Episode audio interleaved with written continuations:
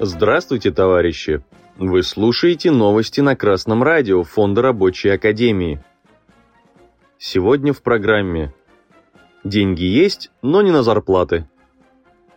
По сообщениям буржуазных экспертов РБК, пик заработной гонки в России пройден. У капиталистов якобы заканчиваются ресурсы.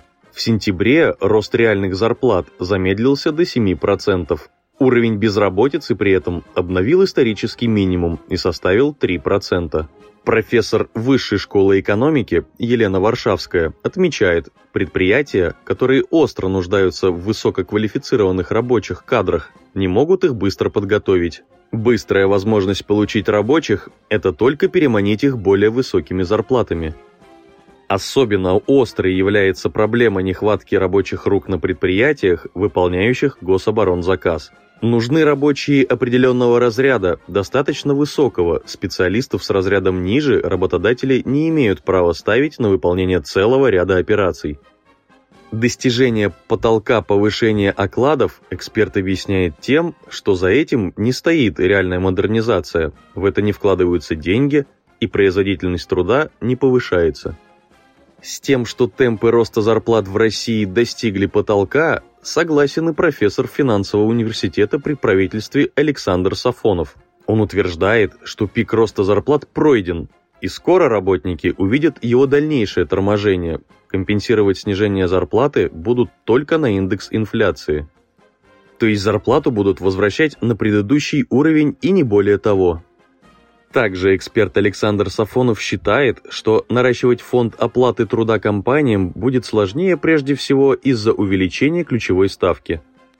А член правления Российского союза промышленников и предпринимателей господин Прокопов указывает якобы на то, что предложенные соискателям высокие зарплаты не соответствуют требуемому уровню квалификации.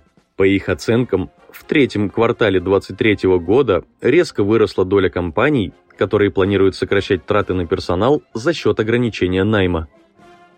В то же время, по сообщению «Известий», глава Центробанка Эльвира Набиулина заявила, что в экономике РФ нет недостатка в финансовых средствах.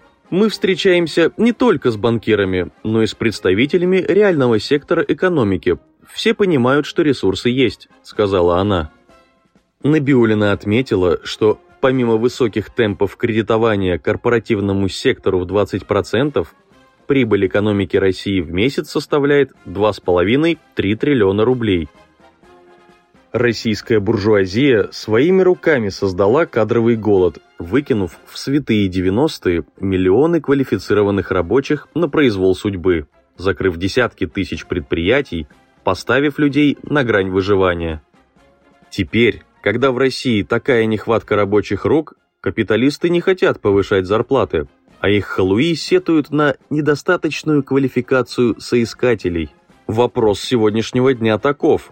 Достаточно ли квалификация тех, кто 30 лет уничтожал нашу промышленность и довел страну до кадрового голода?